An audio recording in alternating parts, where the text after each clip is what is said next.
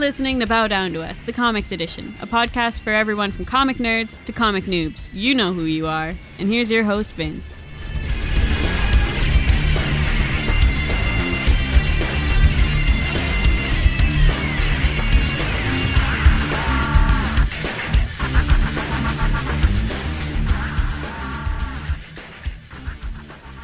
And hello again, everyone. This is issue three of Bow Down to Us, the Comics Edition. It is September the 1st. It's, yeah, it's comic book day, but let's, we don't really care about comic book day right now. It's Bow Down to Us Day. Today, the new site has officially launched. My sidekick has stepped up to near heroic statuses and gotten everything working. Fantastic well- job, Roger. Go take a nap. I, yeah, I don't. I don't know that you can say everything working. It's damn near everything. I'll accept, but not everything yet. All right. Well, ev- everything that yeah really matters at least. Well, we can see your reviews. That's basically Yeah. all that matters. Like I said, everything that matters. My point exactly. All right. So anyway, we're going to dive straight in. We had a very momentous occasion this week.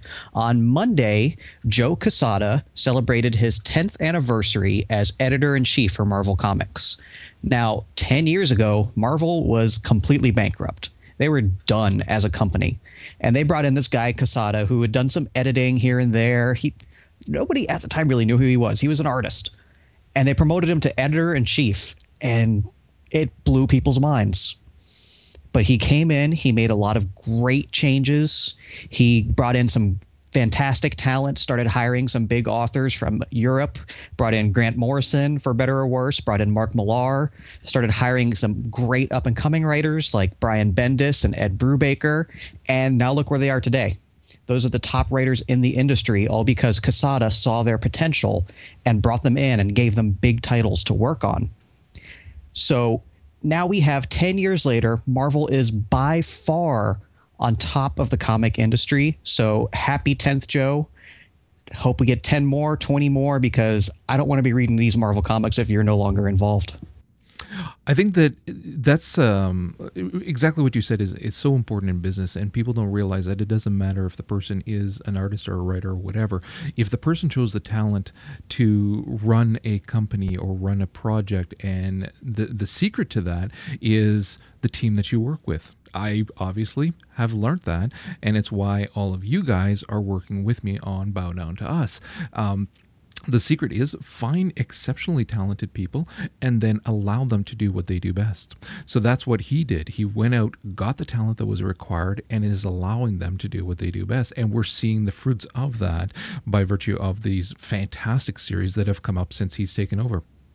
Yeah, and you know, one of the most controversial things that he did at the time, and no, I'm not talking about the one more day Spider-Man storyline. I'm talking about his focus on the trade paperbacks, the collected editions.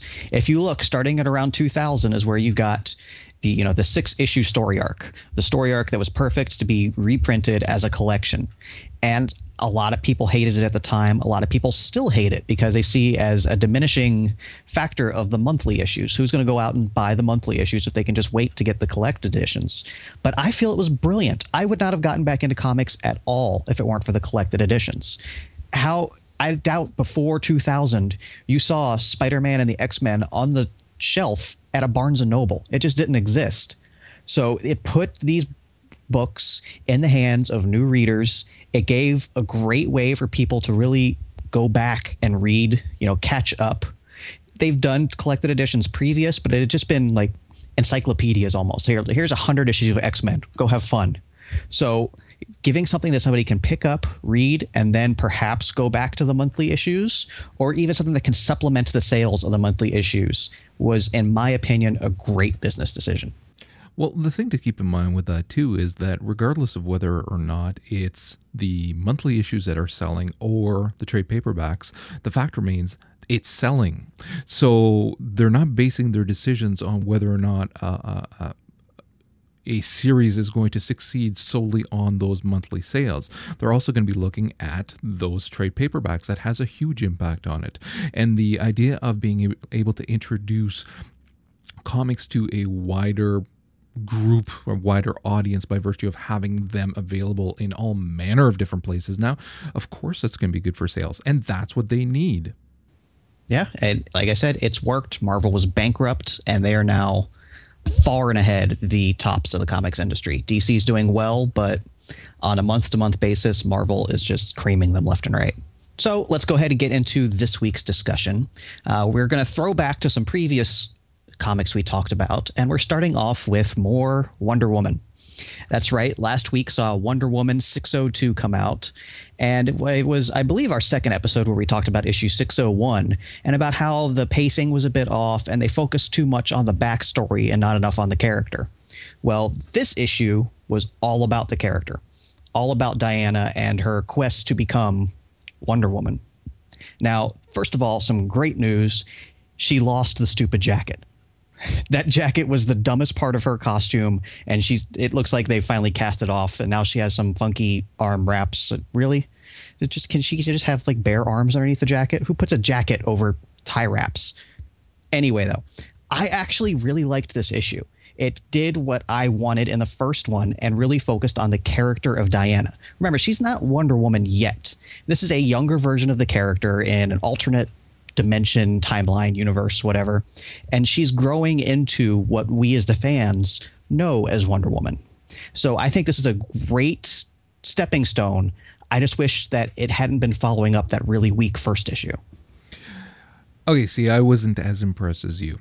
The reason I wasn't as impressed is because they used age old cliches in terms of her speaking to the gods and then oh they're cornered. It's like butch and sundance cornered and they're gonna get killed if they go out. And yet the the heroine okay spoiler alert, alert people okay that, that she she goes out and again it's that the, the the cliche of telling no you guys all go i'll take care of them even though they've made it clear that no one person can survive against them. No no really you guys go hide. I'll take care of this problem for us and then the same thing where it's oh nearly beat and then somebody didn't listen and tried to help and get shot and then it sends her into a murderous rage and then she clears a SWAT and they're all gone. And it's you know how many times have we seen that? It's it's a cliched moment to build up a character and make them seem oh so heroic that they went against the odds and because of this they managed to beat everybody. I i i don't like that I don't buy into cliches very well anymore, and that's exactly what this felt like. Well, I mean, from my point of view, cliches have just become pretty much part of the comic industry. I, I, will agree it's nothing that we haven't seen a thousand times before, both in and out of comics, but it happens. I just liked the character herself in this issue so much more than in the first one. And what it comes down to me is between Marvel's top three characters Superman, Batman, and Wonder Woman she's probably got the best comic on the shelf right now, which isn't saying a whole lot about Superman and Batman. Because as much as I loved Superman at the start of his new story arc, uh, I'm sure you've read that review for issue 702, and I, am kind of tired of the guy right now. Yeah. So, as far as DC's Trinity is concerned, I feel that currently, as well as building towards the future, Wonder Woman is probably the best of the three right now. You know what though? You've said over and over again that right now the strongest IP that they have is the Green Lantern, and based yeah. on everything that's happened. So the, I mean, Holy Trinity, you didn't even add him in there. And the ones that I've been reading of him, as well as, I mean, even the new Green Arrow, I've been enjoying those a damn sight more than I have this series. Now, granted, yes, I've only read two of these Wonder Womans, but I got to tell you, in all honesty, they have not impressed me in the least. When just to show you, when I read it in the show notes, I was like, "Oh God, not another woman, Wonder Woman," and and it's because I'm finding that it is far too cliched. And I understand that there's cliches in all comic books, it's just a fact of life. But when they're making it into such a big deal and they're expecting their audience to be moved by this or to think something, you know, has that epic sense about it, and it's all just one big old hokey cliche no sorry i there's there's far better ways of handling it yeah, and, and that's been an issue with DC for the last several years. Yeah, like I said, Green Lantern has been their most popular character, and there's nothing wrong with that. But when you've built your company on the image of these three characters, just like Marvel has with Captain America, Iron Man, Thor, and yeah, even Spider Man as well, those characters really need to be performing at the top level, not just writing wise, but also sales wise. And DC's not seeing that right now. Like you said, their best characters are, I don't want to say the B listers, but not the highest of profile ones. Everybody, whether they've read a comic book or not, knows who Superman, Batman, and Wonder Woman are. So they really, really need DC more than Marvel, really needs those top three franchises to be at the top of their company. And they're not right now but I think at least for Wonder Woman, again, I feel it's moving in the right direction. Yeah, so we're going to move on. We are going to touch on another comic we've talked about recently, and that is X Men Legacy 239. And I'm actually going to let you run with this one first, Raj. Well, goddamn, hold on. You could have gotten given me a chance here to find it. I got to scroll on my iPad. Find it. Find, I'm finding it. I had it open. Hold on one second here. I thought you would want to talk about Shadowlands first. We're, we're going to get to that. Would you would you like me to talk about Shadowland first? No, no, I got it. I got it. Okay, because because it's it, it's second it, in the show notes. That means we were going to talk about my second. point. But that's all right. I'm prepared now. Oh, So, now now hey, 10 I'm- minutes I'm- of the I'm show. good. You're prepared. That's good to know. Yeah, but this is all outtakes. Don't even worry about it. We've been short on outtakes, anyways. So yeah, no, I've got the uh, I've got it up on my iPad right now, and I'm looking at it now. Case in point, once again with this series, I don't want to spend too much time talking about the art because we've been doing that quite a bit with comics lately. but it's the same artist, and I feel exactly the same as when we talked about the last issue. The art in this is phenomenal, absolutely phenomenal. Well, now when you tie into this the fact that this new mutant has the ability to be bending light and creating things and whatnot you need to have something that's well drawn that you know people are going to be impressed with. Uh, i don't think they did quite enough with showing off her her abilities in terms of bending the light to, to do things. Um, case in point when she's writing with light when she's talking to magneto later i don't think that i think they could have made something far more impressive but uh, but hopefully that'll come along later on. The story itself was just as strong as the last one. It was, in, fact, I would go so far as to say stronger than the last one. When you're looking at the relationship between Rogue and Magneto and the conflict therein, it's really well written. You can feel it, and you can you can feel that the writer has a very good grasp of the characters as well. That despite the fact that Magneto is trying to do good, he still has this he's still somewhat morally bankrupt in some ways and is willing to do things that the other characters would have a problem with and and in fact they do in the story. Um, and so i found that very good. And then again the story with the the, the main character what's his name again? Uh, Paras. yes wherein he has to get married again very very well handled with little hints of there's something going on behind there that we don't know. So yeah the um the big the big surprise finish was something that i because i haven't read all of the back issues for this one yet i'm not familiar with all this Uh, I have no idea who those guys are either. So Okay, good to know then, because it was like I just saw that and I said, okay, well, I would assume this is bad, but I don't know. I don't know any of these guys. So okay, well, I feel better then. The story as a whole, again, I was very impressed with it. I think that um, the weakest of the bunch is actually this person that's come through this this time warp or whatever the hell it is. I think she's actually the weakest link, and I'm hoping that that will get better. As it stands right now, though, the the team that we're seeing, and even the supporting characters with his family in uh, Mumbai, is absolutely phenomenal. And it is a series that actually now I'm hooked on it. After only two episodes, I'm hooked. I'm loving it. As long as they can keep this writer and artist, pff, I'll keep buying them. Uh, I have to say, overall, I felt this issue was a little weaker than the previous one. Just uh, on a couple points, like uh, the other two kids, Anole and uh, Loa, they pretty much disappeared in this issue. And really, Legacy is supposed to be about the supporting cast. So I didn't really like that they just kind of disappeared after that first battle against the Sentinels, which was cool. Seeing Magneto wreck Sentinels is always awesome. And I've asked around, and still to this point, even though no, we've now seen her in battle, nobody can tell me what the heck Loa's powers are. I, I went through that fight scene, that one page of her fighting the Sentinel, five times looking at it. I have no idea what happened in that scene. Yeah, it kind of looks like she goes like she. I don't know. It's it's hard to tell if she turns into fire or if she shoots a fireball of some sorts down through it. I saw her go halfway through a wall and then suddenly fly through the air, and she went through the Sentinel's head. That I, I don't know. yeah, I don't know if she. Yeah, again, see, I don't know if she's sending something through or if she is, I or melting it along the way because you're seeing like what would equate what would be like fire or lava trailing behind her as she's going through. So having never seen this character really, I I have no clue. but she can put a hurting on a sentinel's head, let me tell yeah. you. And lose the new character, not liking her, cool powers, don't like the way they handled her character all that well. Having somebody show up and in their first issue just instantly get into conflict with everybody she comes across doesn't sit well with me. And you'd think by now the X Men franchise would have figured this out because that's what they did with Wolverine when he first showed up. He just got in everybody's face and they almost killed him. That's what they first did with Gambit when he first showed up. He was, you know, causing conflict everywhere and I still hate that guy. So just as an X-Men fan, I've seen this before and I know that when a new character shows up and instantly nobody likes them, it's probably not a good sign for the future.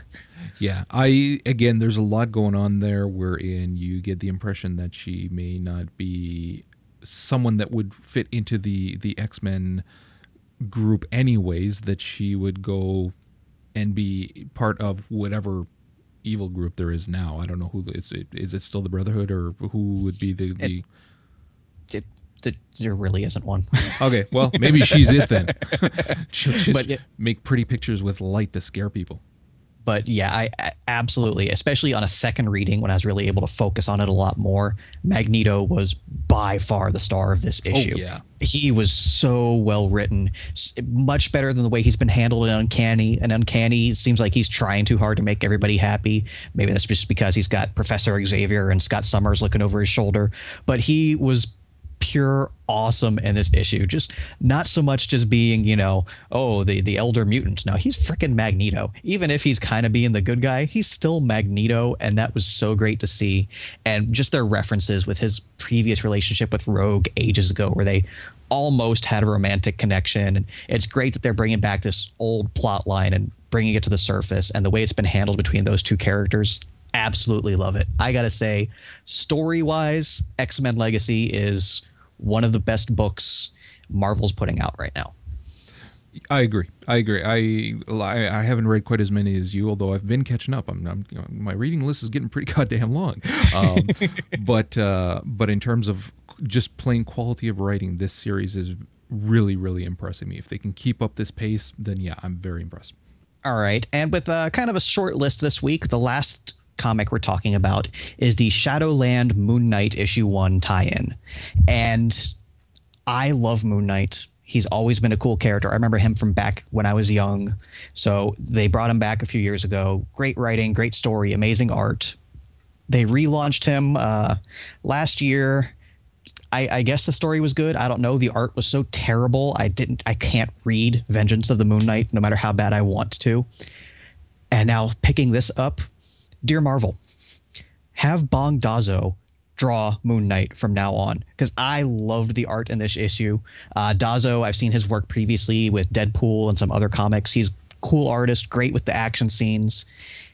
I liked the art, which allowed me to get back connected with this character that I like so much, and I loved this issue. We saw a lot of interesting character development with Moon Knight tying purely into the Shadowland, which is something we actually don't see a lot in these tie-ins is a coherent plot thread between the main title and the tie-in.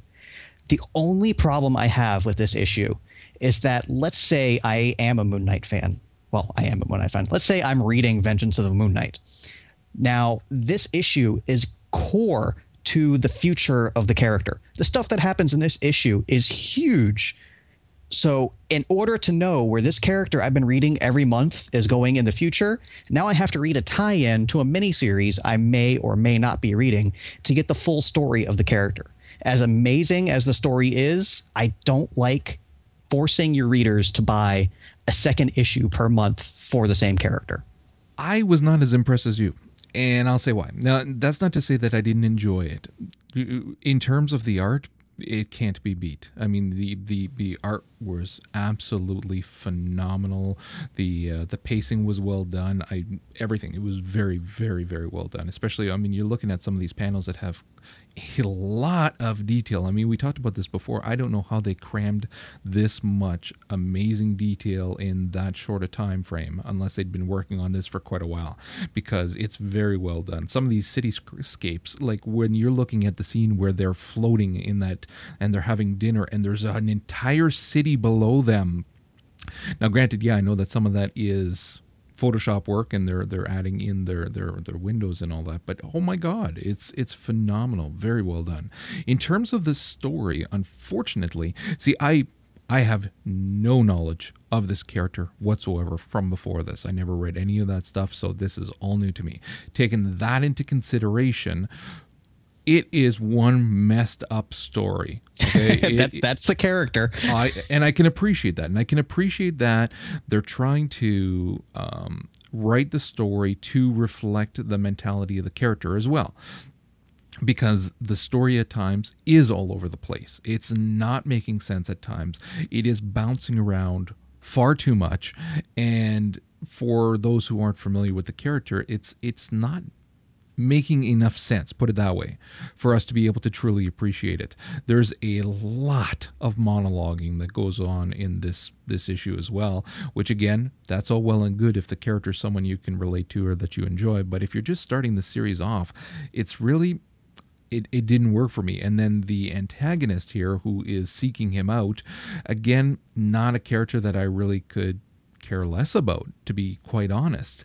So I found that it really it, it didn't do much to endear the character to me at all. And then everything that was going on with the antagonist and this new person that's going to be bringing out the Moon Knight, I really. I thought that that happened far too easily, so I didn't like that. And then the actual only tie in to Shadowlands is at the very end and and yes it does directly tie into an episode or an issue that we we read of shadowlands where he is the cabbie that gets snatched up. But that's it. I mean that's literally in the last couple of pages the last four pages. That's when he shows up smashes the thing but then there's also pages or captions wherein it's his girlfriend fiance whatever she is getting beat up and that's it. So I thought that for a Shadowlands tie-in, there really wasn't a whole hell of a lot of actual tie-in. I'm actually going to disagree with you there because, yeah, as you said, we see at the end he ends up where he is currently in Shadowland with Steve Rogers asking him to infiltrate the Shadowland fortress. But if you go back to the earlier scene, we see Daredevil instructing this other character to bring out the Moon Knight and that that other character goes to the Shadow Knight, and that's how the story carries on. So the terrible things that are happening in Moon Knight's life, his personal life with his girlfriend, are all going to be traced back to Daredevil, and he is going to be pissed.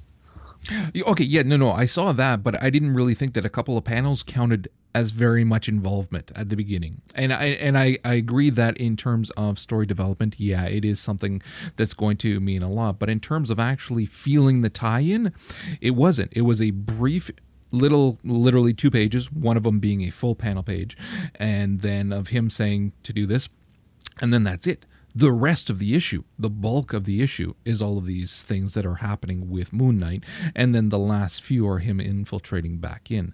So it, the bulk of the issue is, though it may be because of Daredevil's involvement, they're they're still completely removed from that in terms of the story pacing. It's all just bad things happening to him. Well, I, I, still feel overall it's it's a very good tie-in. It's a nice bridge between the character's solo series and the miniseries. I just think it would have been better if this hadn't been Shadowland Moon Knight number one. If it had been Vengeance of the Moon Knight number 12, Shadowland tie in, I just think it would have worked much better from from a fan standpoint. Obviously, this makes better sense as the publisher because hey, you're going to sell twice as many Moon Knight issues this month. Yeah. But I liked it again. I really love the character, so I enjoyed it a lot more. I know a lot of the history about him.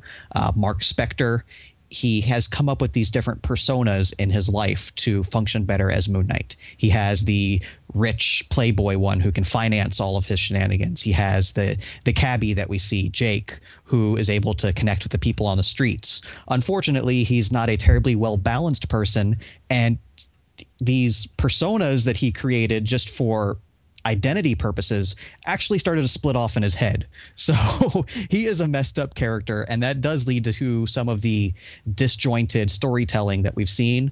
But again, as someone who knows the character, it does fit the character. The way the story is told fits. So I enjoyed it uh, apparently a lot more than you did just because I know and I love the character. Yeah. All right, so uh, we're going to come back to the last point here in a second. We have our new releases today. We have Brightest Day 9. We have Avengers Children Crusade number 2. Finally, I, I remember them initially saying this issue this miniseries was going to come out twice a month. I think it's been like 7 or 8 weeks since the last issue came out. That's not that's not good. We have one here for Roger, Shadowland number 3. Oh yeah. We have the relaunch of Wolverine and Wolverine issue number 1, The Road to Hell uh, okay, we'll see how that one goes. And I don't say this very often, but we actually have a couple collected editions I'm going to recommend this week. We have Transformers: The Last Stand of the Wreckers. It was a mini series they did tying into the Transformers ongoing monthly series. Uh, the monthly series has been a little iffy here and there, but this mini series was phenomenal. They showed the tried and true method of if you have something that's pretty good at its core and you add in Transformers, it becomes awesome. War for Cybertron on its own was an okay game, but the fact that it was Transformers made it awesome. The Last Stand of the Wreckers on its own with, you know, generic characters would have been okay, but the fact that it's Transformers, it's instantly awesome. eh, what? and then the second collected edition, we have the Dark X Men miniseries. This was the team of evil X Men Norman Osborn assembled during his dark reign as uh, overseer of the Marvel Universe. It was really cool. Uh, you saw Mystique and a bunch of like B-list characters becoming their own team of quote unquote X Men. It was just really cool fun. Uh, reintroduced some forgotten characters to the X Men franchise. I really enjoyed it. But the biggest thing about today, like we said at the beginning, is not about the comics that are coming out today, as great as they may be, but it's about the new website. Obviously, if you're listening to the podcast, you're aware of the new website, but we're bringing in a lot of new fans from our previous work who may not quite be aware of what we do comics wise. Uh, I've been writing a lot of reviews lately, uh, catching up, and I'm going to try going forward to review one brand new release every week but if you go to the reviews uh, main page on bowdowntous.com, you can actually suggest reviews for us. Can't promise I'll read everything. If you want me to read something that I have no interest in, sorry. but if it's something that I've been looking at, considering, I it's entirely possible I will review it. If it's something you want to know more about, all about giving back to our fans, I'm more than happy to help someone out. Uh, we also have uh, suggest a novel, which I believe you're handling, right, Roger? Well, actually, either one of those as well. Like, I mean, oh yeah, I'm going to be writing some reviews now that things have finally settled down for me as well. I'm really looking forward to writing a bunch of reviews for um, the variety of the ones that I've been reading, including bad ones and good ones. Because I got to tell you, there's some bad ones I just want to rip into, and I can't wait to put that down into words. Batman versus the Punisher. Oh, dude, that's going to be one of the first ones. and then we also have, just like our games talk, we have full fledged features. Uh, we have two up on the website right now, written by myself my top five storylines of all time, and my quest searching for the perfect miniseries. And we actually have a third one going up in the very near future really uh, chronicling where the Avengers franchise is at this point in time in the Marvel universe. Now, do you have anything in the works there, Raj? Because now that, like you said, you're finally done behind the curtain, maybe you can actually remember how to write something. Oh yeah, yeah. No, it, it, I'm, I'm, I, again, I cannot stress just how much I'm really looking forward to starting to work on some some massive articles as well too, not just in terms of gaming for the website, but as well for comic books. Um, I'm dying to write something about the War of Light. I didn't read 120 issues for nothing. There's gonna be a series that comes out for this. Um, so yeah, there's going to be a, a, feature for the War of Light, and for some of my favorite issues within the War of Light, I'm going to do individual reviews as well. That's just one of the things I want to do. Case in point, recently I finished reading both of the X23 series, and having enjoyed them as much as I did, I'm going to be writing a feature on that as well. And then in the near future, I am going to be tackling Lone Wolf and Cub. That was probably my favorite series of all time. I remember reading them when they first came out, and then when they were reprinted several years back, I actually bought them. They were reprinted in um, the short traditional uh, almost like a, a small paperback kind of uh, uh, size, and I'd bought them all. Now that was my actually my in between in that 25 years where I didn't read, I still bought those when they were released because it was one of those things that meant that much to me initially when I'd read them. So it's been a little while now. It's been a good couple of years since I read them last. I'm going to go over them again, and I want to write a fairly in-depth feature on that. That's going to take quite a while, but it will be something that's going to be coming out simply because that series deserves a feature and a damn good one. That I can't wait for that because while I'm I know of Lone Wolf and Cub. I, I've read some of it. I'm not nearly as in depth as you, so that's actually something and a nice change of events that you can teach me about. And with Bow Down to Us, when it comes to the comics, it's the past, it's the present, it's the future. We're interested in all of it. There's so much to explore. We're going to have tons of fun with it. That's yeah, that's very important because I've actually been asked that by several people now asking whether or not we're only going to be doing reviews and features for new comics that are coming out. And the answer that I've given time and time again is no. It, the, the the wonderful thing about again comic books is that it's so easy to pick up something from any period and then it's it's just as relevant in in some cases it, if the story's good it doesn't matter if it was written 10 years ago or if it was just written last week so uh, there's a lot of classic comic books as well that I know that I'm going to be touching on to write reviews on, as well as some series that I'm dying to write some features on. So there you go. Visit us at bowdowntous.com. Read some articles, leave some comments, chat with us on the message forums, and then definitely come back next week for Bow Down to Us, the Comics Edition, issue number six. Ta ta.